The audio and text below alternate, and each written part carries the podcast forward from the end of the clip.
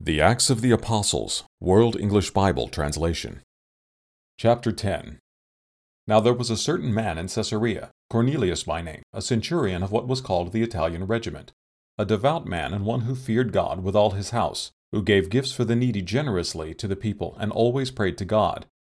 At about the ninth hour of the day, he clearly saw in a vision an angel of God coming to him and saying to him, Cornelius. He, fastening his eyes on him and being frightened, said, what is it, Lord? He said to him, Your prayers and your gifts to the needy have gone up for a memorial before God. Now send men to Joppa and get Simon, who is also called Peter. He lodges with a tanner named Simon, whose house is by the seaside. When the angel who spoke to him had departed, Cornelius called two of his household servants and a devout soldier of those who waited on him continually. Having explained everything to them, he sent them to Joppa. Now on the next day, as they were on their journey and got close to the city, Peter went up on the housetop to pray about noon.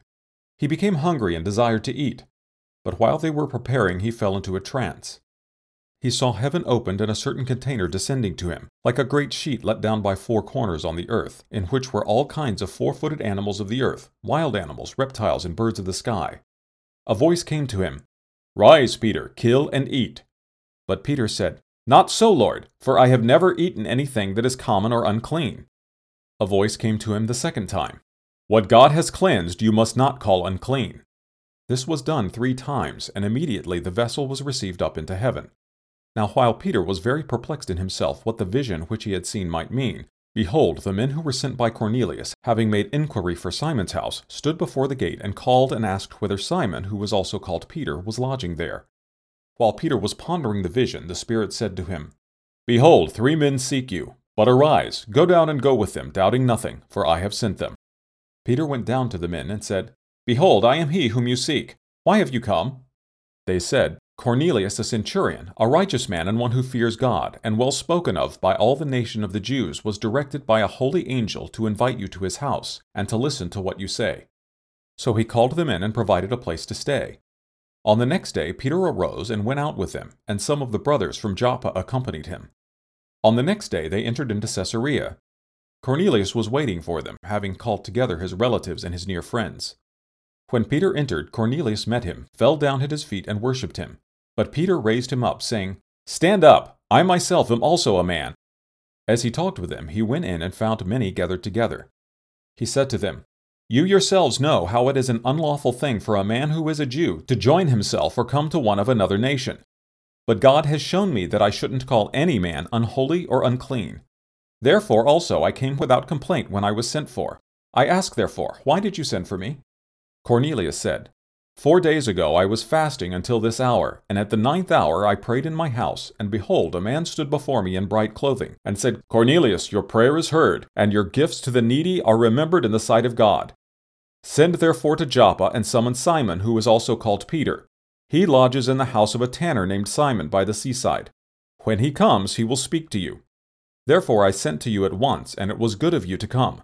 Now therefore we are all here present in the sight of God to hear all the things that have been commanded you by God.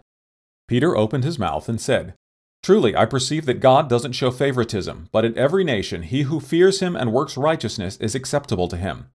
The word which he sent to the children of Israel, preaching good news of peace by Jesus Christ, he is Lord of all. You yourselves know what happened, which was proclaimed throughout all Judea, beginning from Galilee after the baptism which John preached, even Jesus of Nazareth, how God anointed him with the Holy Spirit and with power, who went about doing good and healing all who were oppressed by the devil, for God was with him. We are witnesses of everything he did, both in the country of the Jews and in Jerusalem, whom they also killed, hanging him on a tree. God raised him up on the third day and gave him to be revealed, not to all the people, but to witnesses who were chosen before by God, to us who ate and drank with him after he rose from the dead. He commanded us to preach to the people and to testify that this is he who is appointed by God as the judge of the living and of the dead.